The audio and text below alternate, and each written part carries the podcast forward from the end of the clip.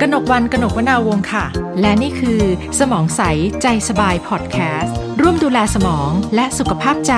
โดย ศูนย์ดูแลภาวะสมองเสื่อม โรงพยาบาลจุฬาลงกรณ์สภากาชาติไทย ต้อนรับเข้าสู่สมองใสใจสบายพอดแคสต์ค่ะ คุณผู้ฟังเคยรู้จักกับโรคไบโพลาร์ไหมคะ หลายคนอาจจะคุ้นๆนะคะ แต่หลายคนอาจจะเอ๊ะมันคือโรคอะไรนะคะ โรคไบโพลาร์หรือว่าอารมณ์สองขั้วเนี่ยเป็นหนึ่งในโรคจิตเวชนะคะ ที่มี เรื่องของภาวะซึมเศร้าเข้ามาเกี่ยวข้องด้วย แต่ว่าจะเกี่ยวข้องในแง่มุมไหนอย่างไรนะคะ ใน EP นี้เราไปหาความรู้จากรองศาสตราจารย์นายแพทย์สุขเจริญตั้งวงชัย หัวหน้าศูนย์ดูแลภาวะสมองเสื่อม และท่านเป็นจิตแพทย์ผู้เชี่ยวชาญ ผู้สูงวัยจากโรงพยาบาลจุฬาลงกรณ์สภากาชาติไทยนะคะ สวัสดีค่ะคุณหมอคะ สวัสดีครับคุณวาน พูดถึงโรคไบโพล่านะคะ หรือว่าอารมณ์สองขั้วเนี่ยโอ้โหหลายคนอาจจะรู้สึกว่า เอ๊ะ ข้างๆ ตัวฉันก็มีนะ คนอารมณ์แปรปรวนเดี๋ยวขึ้นขึ้นลงลงๆนะคะจริงๆ แล้วเนี่ยคนที่มีอารมณ์แบบนี้ถือว่าเป็นไบโพล่าหรือเปล่าคะอาจารย์ ก็ไม่เสมอไปนะครับ ผมเข้าใจว่าเออตอนหลังๆเนี่ยสังคมให้ความสนใจกับปัญหาสุขภาพจิตนะครับ เรารู้จักโรคค่ะซึมเศร้าค่อนข้างจะดีนะครับ แต่ว่าโรคไบโพล่าหรือว่าโรคอารมณ์สองขั้วหรือโรคอารมณ์แปรปรวนเนี่ยนะครับ ก็เป็นโรคที่เป็นความผิดปกติทางอารมณ์ ซึ่งเอ่อหลายคนหลายครั้งเนี่ยสังคมให้ความสนใจนะครับ แล้วก็เลยทำให้คนเนี่ยเข้าใจว่า เอ๊ะ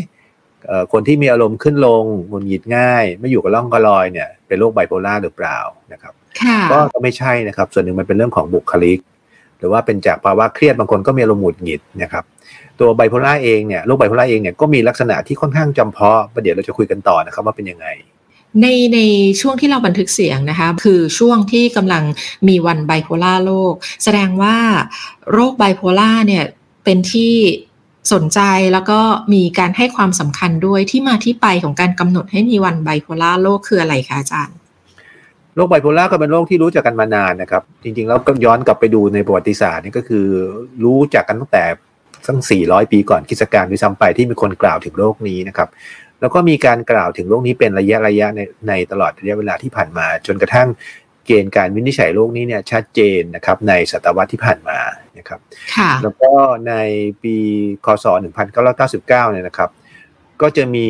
เป็น International Bipolar Foundation นะครับแล้วก็ Society ก็คือเป็นชมรม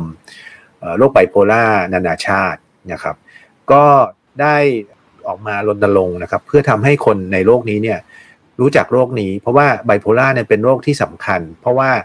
อันที่หนึ่งมีคนที่เป็นโรคนี้เนี่ยจำนวนไม่น้อยทีเดียว ก็จะมีผลกระทบในเรื่องของการใช้ชีวิตนะครับ แล้วก็ส่วนหนึ่งโรคนี้เนี่ยเป็นตราบาปนะครับ เพราะว่าคนที่เป็นอาจจะมี ช่วงที่มีพฤติกรรมบางอย่างที่ก่อให้เกิดปัญหานะครับแล้วก็หลาย ๆ คนก็เหมือนไม่อยากจะประกาศตัวหรือให้คนรู้ว่าเป็นโรคนี้นะครับ แล้วก็โรคนี้มักจะเป็นโรคที่เป็นเรื้อรังนะครับ ดังนั้นเนี่ยก็เลยมีการคิดว่าน่าจะมีการกำหนดวันวันหนึ่งในหนึ่งปีเนี่ยนะครับ เป็นวันที่เราจะรณรงค์นะครับ ในการที่ให้โลกนี้รู้จักโรคไบโพล่านะครับ อย่างน้อยๆเนี่ยก็มีวัตถุประสงค์ให้ให้มองเห็นว่าคนเราควรจะรู้ อะไรเกี่ยวกับไบโพล่ามาก อันที่หนึ่งก็คือว่ารู้ว่าโรคนี้มาเนี่ยเวลาเป็นแล้วเนี่ยมันไปมีผลกับทุกแง่มุมในชีวิตของคนป่วยเลยนะครับ ค่ะ อันที่สองเนี่ยโรคนี้เนี่ยเป็นโรคที่ไม่ได้มาโรคเดียว หมายความว่า คนที่เป็นไบโพล่าก็อาจจะมีโรคร่วมอย่างอื่น เช่น เป็นไมเกรนนะครับ หรือว่าเป็นโรค NCD บางโรคเพิ่มขึ้นกว่าคนปกติทั่วไปนะครับ แล้วไบโพล่าเองเนี่ยก็มีคนที่เป็นไบโพล่าก็มีลักษณะอาการที่ หลากหลายแตกต่างกันในแต่ละคนนะครับ แล้วก็จริง ๆ แล้วบางครั้งไบโพล่าเองก็อาจจะมีผลหรือเกี่ยวข้องกับเรื่องของเอ่อ creativity หรือว่าความคิดสร้างสรรค์ จะมีค่เซเลบหลายคนนะครับที่ประกาศตัวว่าเป็นโรคนี้นะครับ แล้วก็เอ่อมันเป็นโรคที่สามารถที่จะเยียวยารักษาได้นะครับ แล้วก็คนไข้ คนที่เป็นไบคนที่คนคนที่เป็นไบโพล่าเนี่ยควรจะได้รับการดูแลได้รับได้รับการสนับสนุนเป็นเรื่องสำคัญนะครับ การวินิจฉัยให้ทันท่วงทีตั้งแต่เริ่มต้นเป็นเรื่องสำคัญนะครับ แล้วก็ทำให้คนที่เป็นโรคนี้เนี่ยรู้ว่าเขาไม่ได้อยู่คนเดียว เขายังมีค่ะคนให้ความเห็นใจความเข้าใจกับตัวเขาอยู่ จึงมีการกำหนดเอาวันที่ 30 มีนาคมของทุกปีเป็นวันไบโพลาร์โลก 30 มีนานี่มาจากไหนครับ มาจากวันเกิด ของวินเซนต์แวนโกะนะคเป็นจิตรกรเอกของโลกท่านหนึ่งเลย ใช่ครับมันเกิดจริง ๆ วินเซนต์แวนโกะเนี่ยเกิดในวันที่ 30 มีนา 1853 ค่ะก็เป็นวันที่รำลึกถึงนะครับจริงๆคนคนที่เสนอชื่อ ไม่ใช่เสนอให้วันที่ 30 มีนาเนี่ย เป็นวันไบโพล่าโลกเนี่ยเป็นคนไทยนะครับอ๋อเหรอฮะคืออม ศาสตราจารย์เกียรติคุณนายแพทย์พิเชษฐ์อุดมรัตน์อยู่ที่ตอนนั้นอยู่ที่มอนะครับตอนนั้นอาจารย์เป็นเป็นประธานชมรมจิตวิทยาศาสตร์ผู้สูงอายุ และประสาทจิตวิทยาศาสตร์ไทยนะครับค่ะอันนี้คือย้อนกลับไปสักประมาณสิบปีที่แล้วแล้วครับ อาจารย์ก็เป็นคนหนึ่งที่เอ่อรณรงค์ให้เกิดวันนี้ในประเทศไทย เป็นครั้งแรกเลยในโลกนี้เอ่อมันมีวันต่างๆ ในในโลกนี้นะครับมีวันงดสูบบุหรี่โลก มีวันอ่าโรคอัลไซเมอร์ มีวันโรคอะไรทั้งหลายเลย จริงๆค่ะมันน่าจะต้องมีวันที่เกี่ยวข้องกับโรคไบโพลาร์ไหมนะครับ เพื่อให้โรคนี้เข้ามาสู่การตระหนักรู้ของคนนะครับ แล้วก็ค่ะค่ะแล้วก็เป็นการให้ support หรือให้กำลังใจกับคนที่ป่วยเป็นโรคนี้นะครับ อาจารย์พิเชษก็เลยเออขอให้วันที่ 30 มีนาคมเนี่ย เป็นวันไบโพล่าโลกนะครับ แล้วด้วยสิ่งที่ประเทศไทยทำเนี่ยในปัจจุบันนี้เนี่ย ก็ทำให้มีการจัดงานนี้ 36 ประเทศทั่วโลก ในวันที่ 30 มีนาคมนะครับ ก็เลยทำให้อาจารย์พิเชษเนี่ยได้รับรางวัลนะครับรางวัล c o o p e r Frank Distinctive Contribution Award นะครับจาก International Society of Bipolar Disorder นะครับในปีที่ผ่านมา ค่ะอ๋อทีนี้ตะกี้ที่อาจารย์ออธิบายคร่าวๆเนาะเรื่องของโรคไบโพล่าว่ามันมีผลกับ ทั้งความรู้ความเข้าใจนะคะ แล้วก็ทัศนคตินะคะที่มีที่มีต่อคนที่ป่วยเป็นไบโพล่าอันนึงเลยนะคะที่ที่อยากจะให้อาจารย์แยกแยะ คือพอพอพูดถึงไบโพล่าซึ่งเป็นอารมณ์สองขั้ว คนก็จะสับสนว่า เอ๊ะ อะไรคืออุปนิสัย อะไรคือโรคไบโพล่า เพราะว่ามักจะมีความเข้าใจว่าคนที่มีอุปนิสัยขึ้นขึ้นลงลงอารมณ์แปรปรวนเนี่ย เอ๊ะ เธอเป็นไบโพล่าหรือเปล่าอืมจริงๆแล้วมันมีเส้นแบ่งยังไงคะอาจารย์ ก่อนอื่นก็ต้องทำความเข้าใจก่อนว่าโรคไบโพล่าเนี่ยเป็นโรคในกลุ่มความผิดปกติของอารมณ์นะครับ ซึ่งค่ะจริงๆโรคในความกลุ่มความผิดปกติของอารมณ์เนี่ยก็มีสองโรคใหญ่ ๆ ก็คือโรคไบโพล่ากับโรคซึมเศร้านะครับค่ะนั่นแปลว่าผู้ป่วยที่เป็นสองโรคนี้เนี่ยจะมีอารมณ์เปลี่ยนแปลง ซึ่งอารมณ์ที่เปลี่ยนแปลงไปเนี่ยไม่ใช่ภาวะอารมณ์ปกติที่เขาเป็นอยู่เนืองๆหรือเป็นเป็นเป็นบุคลิกเป็นสิ่งที่เขาเป็นอยู่เป็นประจำ มันเป็นความแปลกแยกเป็นอาการที่เกิดขึ้นใหม่นะครับ ทีนี้โรคซึมเศร้าเนี่ย คนไข้ก็จะมีภาวะซึมเศร้าเกิดขึ้น แล้วธรรมชาติของโรคผิดปกติทางอารมณ์เนี่ย จะมาเป็นระลอก หมายความว่าเอ่ออาจจะเป็นปกติสักพักเกิดอาการ เกิดอาการแต่จะนานหลายเดือน แล้วอยู่ๆเนี่ย อาการอาจจะเคลียร์หายไปเองได้ แล้วก็กลับไปเป็นปกตินะครับ อันนี้คือธรรมชาติของตัวโรคผิดปกติทางอารมณ์นะครับ เช่นเดียวกันครับ คนที่เป็นโรคซึมเศร้าเนี่ยก็จะมีช่วงเวลาที่มีซึมเศร้า แล้วถ้ามารักษาหรือว่าอาจบางคนอาจจะไม่มารับไม่ได้มารับการรักษา อาการมันจะหายไปเองนะครับ แต่ว่าเขาจะมีเฉพาะภาวะซึมเศร้า แล้วก็ภาวะอารมณ์ที่เป็นปกติ คนที่เป็นโรคไบโพล่าเนี่ยจะมีช่วงอารมณ์ที่เป็นซึมเศร้า แล้วก็มีช่วงอารมณ์ที่มีอารมณ์ลักษณะที่ตรงกันข้ามกับโรคกับภาวะซึมเศร้า ซึ่งส่วนใหญ่จะเป็นอารมณ์ที่คึกขนอง อารมณ์ดี อารมณ์ที่มีความสุข หรือว่าอารมณ์หงุดหงิดก็ได้นะครับแต่ส่วนใหญ่จะเป็นอารมณ์ดีมากกว่าอารมณ์หงุดหงิดนะครับ ร่วมกับมีการเปลี่ยนแปลงอื่นๆร่วมด้วยที่ที่บางทีผมบอกคนไข้จะบอกว่ามันล้นล้นๆหรือเปล่าอืมคือเขาจะลดเขาจะล้นล้นๆเขาจะมีพลังค่ะเขาจะรู้สึกสดชื่น รู้สึกอารมณ์ดีกว่ากว่าปกติจนกระทั่งคนรอบข้างสังเกตเห็นนะครับค่ะแล้วจะแอคทีฟมากขึ้น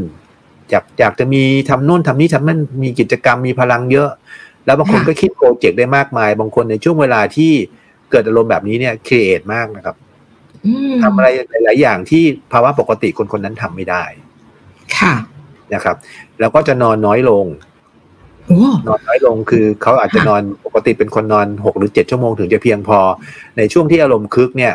นะครับ ก็จะนอนเพียงแค่สี่ชั่วโมง แล้วก็ตื่นนอน แล้วก็บอกว่าค่ะอิ่มแล้ว พอแล้วค่ะนอนพอแล้ว แล้วก็จะมีความมั่นใจในตัวเองสูง บางคนก็จะมีลักษณะที่เราเห็นชัดเจนมากขึ้นก็คือมีพูดเก่งขึ้น มั่นใจมากขึ้น ถ้าเป็นผู้หญิงก็จะแต่งตัวมีสีสันฉูดฉาดนะครับเขียนหน้าทาปากชัดเจนมากขึ้น ก็จะสวยกว่าปกติ มีภาวะสวยกว่าปกติ อันนี้เป็นอาการข้างเคียงของโรคไหมคะสวยกว่าปกติ ไม่ครับเป็นเป็นอาการช่วงที่คึกเนี่ยครับ เราเรียกอาการที่ว่าแมนเนียนะครับภาวะแมนเนียนะครับแต่ว่าบางคนเนี่ยไม่ได้เป็นถึงขนาด เพราะเขาบอกว่าเป็นแมนเนียคือว่าอาการล้นล้นคึกคึกที่ว่าเนี่ยมันผิดปกติมากจนกระทั่งมีผลกระทบกับการใช้ชีวิตประจำวัน เพราะว่าบางคนเวลาคึกมากล้นมากเนี่ยก็คือวุ่นวายมากนะครับ แล้วก็อาจจะไปทำพฤติกรรมบางอย่างที่เป็นพฤติกรรมเสี่ยงนะครับ เช่นไปช้อปปิ้งเยอะแยะ แล้วก็รูดบัตรเครดิตไปมากมาย หรือว่าไปลงทุนอะไรที่เสี่ยงๆในแบบที่ปกติเขาจะไม่ทำบางคนหมดไปเป็นหลายๆล้านนะครับ บางคนซื้อของที่ซื้อชิ้นใหญ่ๆนะครับ ไปเช่นไปไปดาวคอนโดไปออกรถคันใหม่ ซื้อแหวนเพชรอะไรอย่างเงี้ยซึ่งเป็นเงินจำนวนมากเนี่ยซึ่งก็ทำให้เกิดผลเสียตามมามากมาย แล้วก็เป็นหนี้เวลาที่อาการคึกหรือว่าภาวะ mania หายไปก็จะกลับกลายเป็นซึมเศร้า เพราะว่าต้องไปตามจ่ายหนี้ประมาณเนี้ยครับ ทีนี้บางทีอารมณ์คึกเนี่ยมันมีไม่เยอะ มีไม่เยอะเรียกว่าเป็น hypomania คือ hypomania คือเขาคึกอะครับ แต่คึกในระดับที่ผิดปกติ แต่ว่า ยังไม่ถึงขนาดทำให้มีผลกระทบกับการใช้ชีวิตประจำวันมากนัก หลายครั้งภาวะ hypomania เนี่ยออกจะเป็นประโยชน์ด้วย คือทำให้เขา create มากทำให้เขาสามารถจะทำงานบางอย่างที่ปกติทำไม่ได้ แล้วบางคนเนี่ยก็มีแค่ภาวะไฮโปแมนเนีย มันไม่เคยเลยขึ้นไปถึงแมนเนียก็มีนะครับดังนั้นคนที่เป็นไบโพล่าจะต้องมีภาวะที่เป็นแมนเนียหรือไฮโปแมนเนียนะครับมีภาวะอารมณ์ที่เป็นปกติของเขานะครับแล้วก็มีภาวะอารมณ์ซึมเศร้า นะครับ ทีนี้ถามว่าคนที่เป็นไบโพล่าเนี่ยจำเป็นไหมจะต้องเคยมีภาวะซึมเศร้ามาก่อน เขาบอกว่ามีคนไข้ประมาณสักสักสิบเปอร์เซ็นต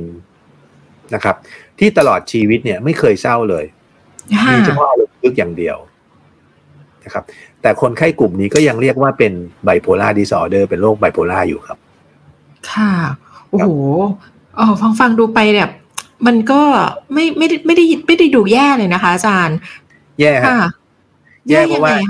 แย่เพราะว่าช่วงที่เศร้าเนี่ยเขาก็จะแย่มากเขาก็จะเขาก็จะรู้สึกซึมเศร้าหนักมากแล้วก็มองโลกในแง่ลบก็เหมือนคนโลกคนที่เป็นซึมเศร้าทั่ว ๆ ไปนะครับแล้วก็มีช่วงช่วงเวลาที่เขาอารมณ์คึกท่วอารมณ์คึกน่าจะวุ่นวายมากครับ แล้วก็ส่งกระทบผลกระทบมากมายนะครับ เกิดผลเสียมากมาย เกิดพฤติกรรมเสี่ยงมากมาย แล้วบางทีวุ่นวายขนาดที่ เอ่อบางคนนะครับ เอาแบบอาการหนักๆเลยเนี่ย มีอาการวิกลจริตร่วมด้วยโอ้ในช่วงที่เขาคึกมากๆ วิคนจริตไว้แล้วครับแปลว่ามีความเชื่อบางอย่างที่ไม่จริง มีหูแว่วประสาทหลอน ซึ่งในบางคนที่มีอารมณ์คึกมีมีอาการทางจิต อันนี้ร่วมด้วยเนี่ย มักจะเป็นอาการทางจิตที่ไปทางด้าน ในในในด้านที่เป็นแบบว่าแกรนเดอร์ คือว่ารู้สึกว่าตัวเองยิ่งใหญ่ มีความสามารถพิเศษเป็นผู้วิเศษหรือหรือแบบมีอำนาจอะไรมีพลังอะไรพิเศษอะไรแบบนั้น อ่าเป็นเป็นสิ่งศักดิ์สิทธิ์เอ่อเป็นเป็นคนโน้นคนนี้กับชาติมาเกิดอะไรอย่างเงี้ยโอ้มีพลังอำนาจอันนี้อันนี้เริ่มไม่ดีละอันนี้เริ่มไม่ดีละคุณคุณวันรู้ออกดีไหมครับว่า บางคนเป็นอย่างไรแล้วก็คนที่เป็นข่าวที่เห็นในข่าวส่วนใหญ่ก็จะเป็นเป็นไบโพล่าที่เวลาที่ช่วงมีอารมณ์แมนเนียเนี่ยมีอาการวิกลจริตร่วมด้วยแบบที่ว่าเนี่ยโอ้ค่ะอันก็เลยมีผลกระทบค่อนข้างเยอะ ซึ่งจะต่างกับคนที่มีบุคลิก คือเป็นบุคลิกที่อารมณ์แปรปรวนง่ายๆนี่คือเขาจะเป็นพื้นฐานเดิมเป็นแบบแบบนั้นอยู่แล้วนะครับเขาจะไม่ได้มีอารมณ์ขึ้นลงเป็นช่วงๆเขาจะเป็นอย่างนั้นตลอด แต่คนเป็นไบโพล่าจะต้องเคยเป็นคนที่ดูเป็นปกติมาก แล้วมีช่วงที่มันดีขึ้นดีอยู่ๆก็เกิดอารมณ์ขึ้นไปเป็นขั้วบวก แล้วก็เป็นเป็นอยู่ไม่นานมันเป็นอยู่ประมาณโรคไอภาวะที่เป็นแมนเนียเนี่ยมันหายเองได้นะครับ ประมาณสามเดือนบางคนเนี่ยถ้าไม่ไม่ได้การรักษาบางทีคนบางคนก็อาการอาจจะดีขึ้นได้เอง แต่ว่าส่วนใหญ่นะจำนวนหนึ่งแล้วในเวลาเกิดอาการเนี่ย มันมักจะไม่ได้รอสามเดือนนะครับ เพราะว่ามันวุ่นวายมากก่อปัญหามาก ค่ะ แล้วก็คือก่อก่อปัญหากับตัวเอง หรือว่าไปก่อปัญหากับคนแวดล้อมค่ะทั้งสองอย่างเพราะว่าที่ทำงานก็รับไม่ไหว ที่ครอบครัวก็รับไม่ไหว เพราะว่าคนเป็นโรคนี้เนี่ยมีผลกระทบเยอะ แล้วก็คนที่เป็นโรคนี้เนี่ย ถ้าหากไม่ถูกวินิจฉัย หรือว่าไม่ได้ไม่ได้การรักษาอย่างถูกต้อง จะมีผลทำให้ช่วงระยะเวลาที่อารมณ์เป็นปกติของเขาเนี่ยสั้นลงสั้นลงสั้นลงโอ้ถ้าไม่ได้รับการรักษาคือชีวิตปกติของเขามันจะค่อยๆหายไปด้วยเหรอคะอาจารย์เราจะเห็นลักษณะอารมณ์ที่ไม่เป็นขั้วบวก ก็เป็นอารมณ์ซึมเศร้าเนี่ย ชัดเจนขึ้นแล้วก็ถี่ขึ้นโอ้โหเพราะฉะนั้นเนี่ยโรคนี้จึงจะถึง จะต้องรณรงค์กันให้รู้จัก แล้วก็คนที่เป็นน่าจะต้องมาเยียวยารักษา ค่ะโอ้โห ตอนแรก ตอนแรกฟังไม่ค่อยไม่ค่อยน่ากลัว แต่ตอนนี้เริ่มไม่ได้แล้วนะคะ ถ้าเกิดว่ามีภาวะป่วยก็จำเป็นจะต้องเข้ารับการรักษาอย่างอย่างเร่งด่วนเลย เพื่อที่จะเอ่อเรียกว่ารักษาชีวิตปกติของตัวเองเอาไว้ให้ได้นะคะ ทีนี้อาจารย์คะคนที่จะเป็นกลุ่มเสี่ยงในการป่วยเป็นโรคไบโพล่าเนี่ย เขาจะต้องมีอะไรเป็นปัจจัย ทำให้เขามีความเสี่ยงคะก็คือเราเรารู้มาใช่ไหมครับว่าโรคซึมเศร้าเนี่ยเจอในผู้หญิงมากกว่าในผู้ชายถูกไหมครับ ค่ะ แต่พอกลับมาเป็นไบโพล่าเนี่ยนะครับ ก็จริงๆไบโพล่ามีมีกลุ่มย่อยๆของเขาอยู่นะครับ ประมาณสักสองกลุ่มใหญ่ คือกลุ่มที่เป็นไบโพล่าชนิดที่มีภาวะซึมเศร้าชัดเจน กับมีภาวะคึกชัดเจน นี่เป็นชนิดที่หนึ่งเรียกว่าไบโพล่าไทวันค่ะ กลุ่มชนิดที่หนึ่งเนี่ยเขาพบว่าหญิงกับชายเนี่ย มีโอกาสเป็นพอๆกันจริงๆผู้ชายจะมีโอกาสสูงกว่าผู้หญิงนิดหน่อยด้วย ในกลุ่มเนี้ยนะครับค่ะแต่ถ้าเป็นชนิดที่สองเป็นไบโพล่าชนิดที่สองก็คือ มีภาวะซึมเศร้าชัดเจน แล้วก็มีภาวะคึกน้อยๆ ที่เรียกว่าไฮโปแมนเนียชัดเจนเนี่ยนะครับ กลุ่มนี้เนี่ยก็จะยังเจอว่าเป็นผู้หญิงมากกว่าผู้ชายอยู่นะครับดังนั้นเพศก็จะมีความแตกต่างกันนิดหน่อยนิดหน่อย แต่ว่าเหตุเหตุสำคัญปัจจัยสำคัญอย่างหนึ่งที่เจอในคนไข้ไบโพล่า คือการมีประวัติครอบครัว ที่มีโรคความผิดปกติทางอารมณ์ โดยเฉพาะโรคไบโพล่านะครับ ดังนั้นค่ะไบโพล่าจึงเป็นโรคหนึ่งที่มีปัจจัยทางพันธุกรรมที่เข้มข้นมากครับอืมถ้ามีคนเป็นโรคนี้เนี่ยกลับไปดูประวัติครอบครัว ส่วนใหญ่แล้วเนี่ย มักจะมีคนอื่นในครอบครัวป่วยเป็นโรคนี้ อาจจะไม่ใช่เอ่อญาติสายตรงนะครับ แต่เป็นบทค่ะบุคคลในครอบครัวนะครับ แล้วก็หลาย ๆ คนก็จะมีประวัติการสูญเสีย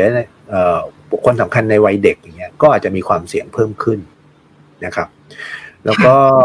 เอ่อหลาย ๆ คนเนี่ยเอ่อก็จะมีบุคลิกบางบุคลิกภาพบางอย่าง หรือมีลักษณะนิสัยบางอย่างตอนเด็ก ๆ ที่อาจจะเป็นคนแบบอยู่ไม่ค่อยนิ่งอืมนะครับ เป็นคนอยู่ไม่ค่อยนิ่ง เป็นคนเป็นคนเอ่อ ชอบทำโน่นทำนี่ทำนั่นอยู่ตลอดเวลา แล้วก็แล้วก็หลุกหลิกอยู่ตลอดเวลานี่ก็เป็นลักษณะบุคลิกบางอย่างที่อาจจะมีความเสี่ยงนะครับบางคนบอกว่าลักษณะบางบางคนเนี่ยจะเป็นคนที่ชอบทดลอง ชอบหาสิ่งแปลกใหม่ต่างๆ ในชีวิตร่วมด้วยอย่างนี้เป็นต้นนะครับ ก็จะมีความเสี่ยงบ้างตรงเนี้ยนะครับ หลายๆ คนเนี่ยอตอนเริ่มอาการใหม่เนี่ย อาจจะมีความเครียดเป็นตัวกระตุ้นความเครียดต่างๆในชีวิตนะครับ โดยมากมักจะเป็นเรื่องความผิดหวัง ความไม่สมหวังหรือว่าการสูญเสีย แล้วบางคนก็ถูกกระตุ้นด้วยการไปยุ่งเกี่ยวกับสารเสพติด ค่ะนะโดยเฉพาะกลุ่มสารกระตุ้นระบบประสาทรวมถึงรวมถึงแอลกอฮอล์การไปยุ่งเกี่ยวกับอืมกับกับแอลกอฮอล์ต่าง ๆ เหล่านี้เป็นต้น ซึ่งจะเป็นตัวกระตุ้นที่สำคัญครับค่ะอุ้ยถ้าคุณผู้ฟังฟังตรงนี้ค่ะ อาจารย์หลายท่านอาจจะรู้สึกว่า เอ๊ะ เออฟังปัจจัยเสี่ยงแล้วเฮ้ยนี่มันฉันนี่นาฉันก็เคยเป็นแบบนี้ ฉันเคยมีภาวะแบบนี้หรืออุปนิสัยคล้าย ๆ กับที่อาจารย์อธิบายเลยเออวิธีการที่เราจะสังเกตตัวเองว่าเราเป็นกลุ่มเสี่ยงหรือเปล่า เรามีความเสี่ยงไหม แล้วควรจะเข้าไปรับคำปรึกษาวินิจฉัยจากจิตแพทย์เนี่ยค่ะ อาจารย์อาจารย์มีวิธีการสังเกตไหมคะว่า ควรจะไปพบจิตแพทย์เมื่อไหร่ดี เอ่อส่วนมากคนที่เป็นโรคนี้เนี่ย มักจะเดินไปหาหมอเนี่ย ตอนช่วงที่ค่ะซึมเศร้านะครับ อืมค่ะงั้นคนที่มีภาวะซึมเศร้าเนี่ย เวลาที่ไปพบแพทย์เนี่ย หลาย ๆ ครั้งจิตแพทย์เราก็จะประเมินเขาว่าเขามีเป็นภาวะไบโพล่าเป็นโรคไบโพล่าหรือเปล่า ด้วยการถามคำถามว่าในอดีตที่ผ่านมาเขาเคยมีช่วงอารมณ์ที่มันคึก ตรงข้ามกับแบบนี้หรือเปล่านี่เป็นคำถามที่เราจะถามเป็นรูทีนเลย ค่ะนะครับแล้วก็หลาย ๆ คนเนี่ยเอ่อ จะรู้สึกว่าบางบางคนไม่เข้าใจว่าทำไมทำไมอารมณ์ของเราไม่ไม่นิ่งเนี่ยไม่ไม่ไม่ไม่ไม่บางทีก็ดูแบบดูร้ายบางทีก็ดูดูล้นล้นๆอย่างเงี้ยนะครับค่ะแล้วบางทีค่ะก็ดูไม่ค่อยมีความสุข ถ้าท่านรู้สึกแบบนั้นนะผมคิดว่าเป็นประเด็นที่ท่านจะต้องไปปรึกษาผู้เชี่ยวชาญ หลาย ๆ ครั้งเนี่ยภาวะคึกเนี่ยภาวะแมนเนียเนี่ย มันถูกสังเกตเห็นจากคนรอบข้าง ถ้ามีคนรอบข้างทักอะ อันเนี้ยค่ะให้เราให้ระวัง เพราะฉะนั้นจริง ๆ แล้วแคมเปญอันหนึ่งในวันไบโพล่าโลกเนี่ย คือเหมือนให้สังคมรับรู้เรื่องนี้ แล้วก็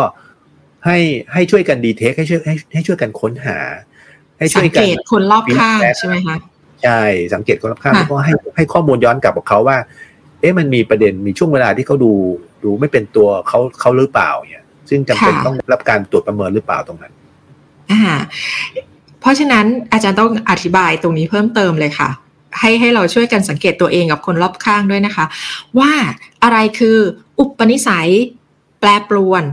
กับอารมณ์แปรปรวน เพราะว่าคือเขาบางบางคนก็จะมีนิสัยขึ้นขึ้นลงลงใช่ไหมคะล้นล้นเนี้ยแต่บางคนเนี่ยอย่างถ้าฟังที่อาจารย์บอกนี่อันนี้คืออารมณ์และถ้าถ้าป่วยเป็นไบโพล่ามันมันมีความต่างกันยังไงคะระหว่างนิสัยกับอารมณ์ นิสัยแปลว่าเป็นมันตั้งแต่ไหนแต่ไรครับอ่าแปลว่าตั้งแต่เรารู้จักคนเนี้ยเป็น เป็นเวลาผ่านมาหลายปีอะโดยเฉพาะคนค่ะที่อยู่ในครอบครัวนี้จะเห็นเนี่ยเขารู้จักกันมาเป็นสิบสิบปีเนี่ยเขาก็เป็นอย่างนี้มาตลอด อันนี้เป็นลักษณะของนิสัยครับ ค่ะ ซึ่งและเขาไม่ได้ทุกข์ร้อนใช่ไหมคะ ถ้าเขานิสัยแบบนั้นเอ่อส่วนใหญ่คนที่อยู่ในภาวะแมนเนียหรือไฮโปแมนเนียจะไม่ทุกข์ร้อนนะครับค่ะอ๋อเหรอคะเจ้าตัวไม่รู้เลยโอ้ค่ะค่ะเจ้าเจ้าตัวจะไม่ได้รู้สึกไม่ได้มีการตระหนักรู้ได้ว่าเขามีภาวะนี้อืม แล้วคนที่เดือดร้อนเนี่ย คือคนรอบข้างกับกับกับสังคม ค่ะ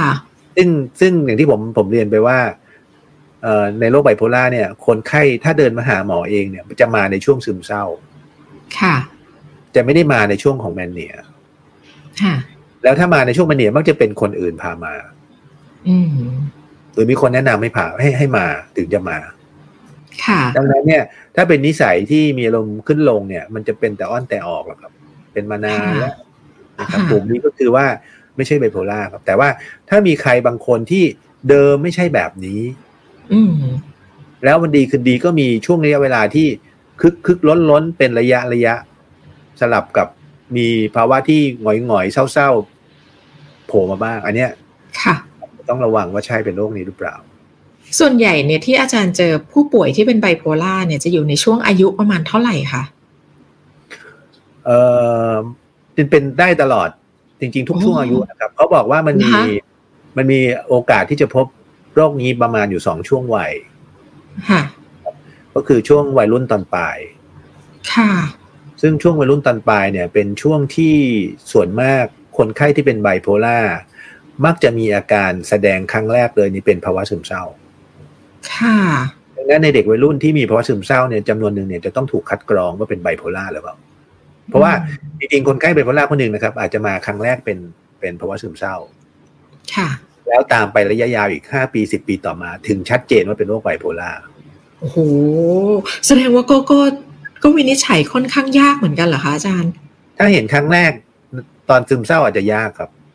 ค่ะ แต่ถ้าเห็นครั้งแรกแล้วเป็นภาวะคึกอันนั้นง่ายครับอืม แต่ส่วนใหญ่จะไม่ค่อยมาหาคุณหมอตอนคึก ใช่ถูกต้องอ่า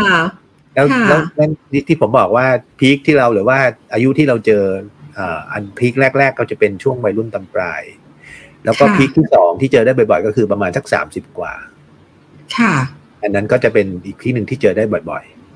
ครับค่ะๆแล้วก็แล้วก็ถ้าถ้าเป็นพีคที่สามสิบกว่าๆส่วนหนึ่งส่วนหนึ่งก็มาอาจอาจจะมาด้วยภาวะอารมณ์คึกมากกว่าอารมณ์เศร้า ค่ะ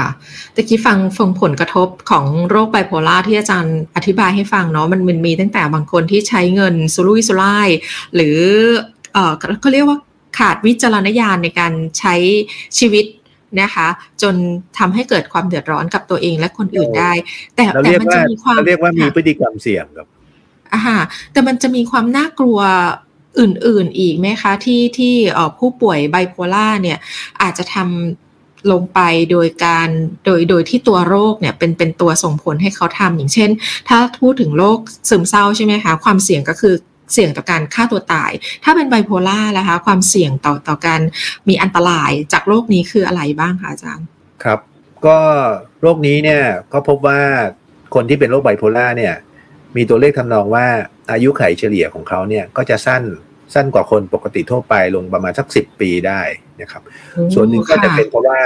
เขามีโรคประจำตัวเพิ่มขึ้น แล้วก็คนไข้กลุ่มนี้ก็มีโอกาสที่ภายหลังจะพบว่ามีปัญหาร่วมอย่างอื่นร่วมด้วย เช่น ปัญหาเรื่องของการติดสารเสพติด ติดสุราเพิ่มขึ้นนะครับค่ะแล้วก็เกิดโรคประจำตัวที่เป็น NCD เป็นอะไรก็ก็ว่าไปนะครับ เพิ่มขึ้นนะครับ เป็นมะเร็งเป็นเอ่อโรคของความผิดปกติของต่อของฮอร์โมนทั้งหลายก็ก็ดูจะเพิ่มขึ้นกว่าคนปกติทั่วไปนะครับ แต่ที่สำคัญอีกเรื่องหนึ่งก็คือว่าคคนไข้ประมาณเกือบหนึ่งในห้าจะเสียชีวิตจากการฆ่าตัวตายสำเร็จ ในช่วงที่มีภาวะซึมเศร้าค่ะก็คือว่าการเป็นโรคนี้เนี่ย มันจะมีผลทำให้เอ่อเพิ่มอัตราการเสียชีวิตมากกว่าคนปกตินะครับ ทั้งจาก ตัวโรคเองทั้งจากโรคแทรกซ้อนหรือว่าโรคที่เกิดขึ้นเป็นโรคคู่กันเนี่ยนะครับ กับค่ะมีผลกระทบเป็นเป็นโรคเรื้อรังนะครับ เป็นโรคเรื้อรังที่มีผลกระทบกับเรื่องของการใช้ชีวิต เพราะว่าหลาย ๆ ครั้งความที่เขามีเดี๋ยวก็เศร้า เดี๋ยวก็อารมณ์อารมณ์คึกนะครับ แล้วก็ถ้ารักษาไม่ดีนะครับ ก็เป็นบ่อยขึ้นนะครับ ก็จะมีผลรบกวนกับเรื่องของการทำงานค่ะหลาย ๆ คนมีปัญหาสัมพันธภาพกับกับคนในที่ทำงาน บางคนก็มีปัญหากับคนในครอบครัว เขาพบว่าคนที่เป็นไบโพล่าเนี่ยมีอัตราการหย่าร้างสูงกว่าปกติแอบเพราะว่าเพราะว่ามีช่วงระยะเวลาที่อารมณ์ไม่ปกติเยอะนะครับแล้วเพราะว่าถ้าที่ฟังถ้าฟังจากอาจารย์เนี่ยก็น่าจะอยู่กับคนอื่นยากแล้วแหละ เพราะว่าพฤติกรรมของเขาหลาย ๆ อย่างที่มีผลกระทบกับคนอื่นใช่ไหมคะ ใช่ครับ เพราะว่าสิ่งที่เขาทำอืมโดยเฉพาะพฤติกรรมเสี่ยงเนี่ยมันก็มันก็มีผลกับคนอื่น แล้วก็ในช่วงอ่าฮะที่เขาอารมณ์เศร้าเนี่ยคนที่อยู่รอบๆตัวก็ทุกข์ร้อนไปด้วย ค่ะ แต่ว่าที่ผมกล่าวมาทั้งหมดเนี่ย ก็จะกล่าวในก็จะหมายถึงประเด็นที่ว่าหลายครั้งคนไข้ไบโพล่าเนี่ย ได้รับการรักษาอย่างไม่เพียงพอ ค่ะ หรือว่าไม่ได้รับมาไม่ได้มาเข้าเข้ารับรับรับการรักษา เพราะฉะนั้นเนี่ยโอกาสจะเป็นอย่างที่ผมว่าก็จะสูงมากค่ะ แนวทางในการรักษาคนไข้ไบโพล่าคือวิธียังไงคะอาจารย์ อันที่สำคัญมากเลยนะครับ ก็คือเรื่องของการให้ยา ค่ะนะครับ มันมียากลุ่มที่ในทางการแพทย์เราเรียกว่าเป็น mood stabilizer นะครับ ก็คือทำให้อารมณ์เขาไม่ขึ้นไม่ลงมากนะนะครับค่ะแต่ในขณะที่คนไข้มาด้วยภาวะซึมเศร้า เราก็จะให้ยาที่ไปแก้อารมณ์เศร้านะครับ แต่ว่าประเด็นก็คือว่า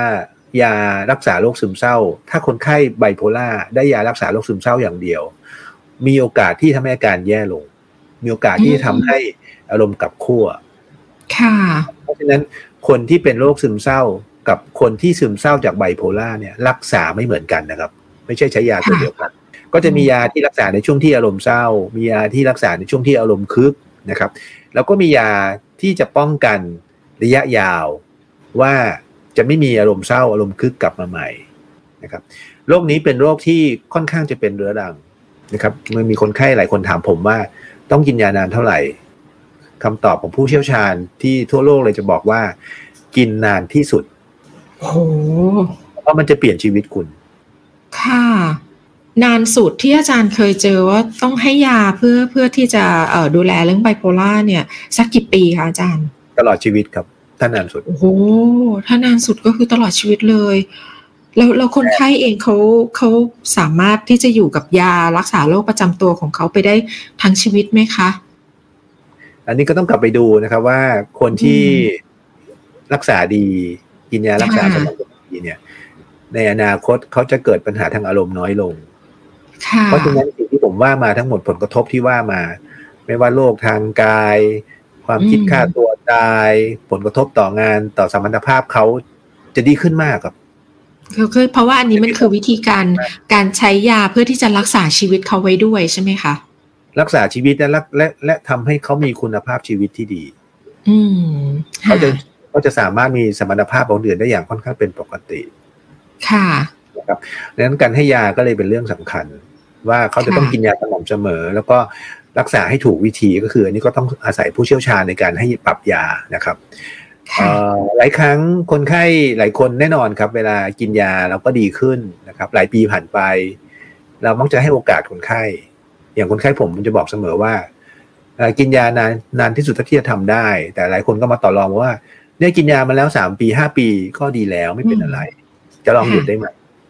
เราจะให้โอกาสเขาลองนะครับ ค่ะ แล้วก็จะบอกบอกคนไข้บอกว่า โอเค ลองหยุดยาได้นะ แล้วก็ให้สังเกตอารมณ์ตัวเองนะว่าเป็นยังไงนะครับ แล้วถ้ามีปัญหาให้รีบกลับมาหาหมอ อืม แล้วก็จะมีส่วนใหญ่แล้วต้องกลับมาครับค่ะอ่า เราจะให้เขาลองแล้ว คนที่ลองอย่างเงี้ยสักครั้งสองครั้งเนี่ยจำนวนหนึ่งเนี่ยเขาจะยอมรับว่าเขาต้องกินยาระยะยาว แล้วเขาจะรู้ว่าช่วงที่กินยาอยู่ของเขาอะ แม้เขาจะต้องกินยาอย่างเงี้ยไปเรื่อยๆ คุณภาพชีวิตมันต่างกัน ต้องขอเอาใจช่วยคนไข้ทุกท่านเลยนะคะ ที่พยายามที่จะเรียกว่าอยู่กับโรคไบโพล่าเนาะอาจารย์เนาะแล้วก็สามารถจะมีชีวิตให้เป็นปกติให้ได้นะคะ แม้ว่าจะมีโรคด้านจิตเวชอยู่กับตัวเองนะคะ ก็ก็เรียกว่าเป็นอีกโรคหนึ่งที่ต้องใช้เวลาในการรักษาต้องอาศัยความเข้าใจนะคะ ทั้งกับตัวผู้ป่วยเอง บุคคลแวดล้อมด้วยนะคะนี่เลยเป็นเป็นที่มาที่เราพยายามจะรณรงค์ให้เกิดความเข้าใจเกี่ยวกับโรคไบโพล่าด้วยนะคะ อาจารย์มีอะไรที่อยากจะทิ้งท้ายใน EP นี้ด้วยไหมคะ เกี่ยวกับโรคไบโพล่าค่ะก็โรคนี้ก็เป็นโรคที่รักษาให้หายได้นะครับแล้วคุณภาพชีวิตของคนที่รักษาก็จะค่อนข้างดีนะครับแน่นอนครับเป็นโรคเป็นปัญหาทางสุขภาพจิต เพราะฉะนั้นมันก็จะมีปัจจัยทางจิตสังคมเป็นตัวกระตุ้นที่สำคัญที่จะมีผลกับการกำเริบหรือการจะเป็นหรือไม่เป็นโรค หมายถึงว่าจะทำให้โรคสงบหรือไม่รักษาระยะยาวจะเป็นยังไง เพราะฉะนั้นบางทีก็ต้องต้องมีเรื่องของการความเข้าใจในเรื่องของการบำบัดด้านจิตใจ การเฝ้าระวังตัวเองไม่ให้เครียดรู้จักสิ่งกระตุ้นที่ทำให้ตัวโรคเองเนี่ยมันกำเริบได้นะครับ เช่นอะไรบ้างครับ เช่นอดนอนนะครับ การไปยุ่งเกี่ยวกับสารเสพติด การขาดยา หรือการที่มีความเครียดต่างๆเนี่ยคนคนไข้ที่เป็นโรคนี้ก็จำเป็นจะต้องรู้จักวิธีการในการดูแลตัวเอง แล้วก็เลี่ยงสิ่งกระตุ้นเหล่านี้ นะครับมันถึงจะทำให้โรคของเขาสงบนะครับและผลการรักษาดีนะครับ ก็สุดท้ายนี้ก็เราก็พูดถึงวินเซนต์แวนโกนะว่าแวนโกก็เป็นเป็นเป็นน่าจะเป็นแรงบันดาลใจอันหนึ่งเนาะในการทำให้เกิดวัน World Bipolar Day หรือว่าวันไบโพลาร์โลกนะครับ ขอยกคำพูดของแวนโกในมุมมองของเขาต่อโรคไบโพลาร์ว่าแวนโกเคยบอกว่า แม้ว่าบ่อยครั้งเนี่ยที่ผมจะตกอยู่ในความเศร้า มันก็ยังมีช่วงเวลาแห่งความสงบ มีความรู้สึกกลมกลืนอันแสนบริสุทธิ์ แล้วก็มีเสียงดนตรีภายในตัวของผม ผมยังมองเห็นภาพวาดภายในกระท่อมสับปะรังเก ในมุมห้องที่แสนสกปรกแล้วมันก็ผลักดันจิตใจของผมเนี่ยให้มุ่งตรงเข้าไป อย่างต้านทานไม่ได้ ค่ะ สมกับเป็นศิลปินจริง ๆ เลยนะคะ โอ้โห ก็คือเขาก็สามารถที่จะมีจินตนาการเนาะแล้วก็อธิบายภาวะตัวที่โรคที่เขาเป็นได้นะคะ ในในภาษาที่ เป็นศิลปินโดยแท้เลยนะคะ ก็ EP นี้ค่ะ ต้องขอขอบคุณอย่างยิ่งเลยนะคะ รองศาสตราจารย์นายแพทย์สุขเจริญตั้งวงชัยค่ะ หัวหน้าศูนย์ดูแลภาวะสมองเสื่อม และจิตแพทย์ผู้เชี่ยวชาญ ผู้สูงวัยนะคะ จากโรงพยาบาลจุฬาลงกรณ์ด้วยที่ทำให้เราเข้าใจ และดูแลผู้ป่วยแล้วก็ครอบครัว ที่ตอนนี้กำลังอยู่ร่วมกับโรคนี้ด้วยนะคะ EP นี้ต้องขอขอบพระคุณและสวัสดีอาจารย์ด้วยค่ะ ครับ สวัสดีครับ สมองใส ใจสบายพอดแคสต์ร่วมดูแลสมองและสุขภาพใจ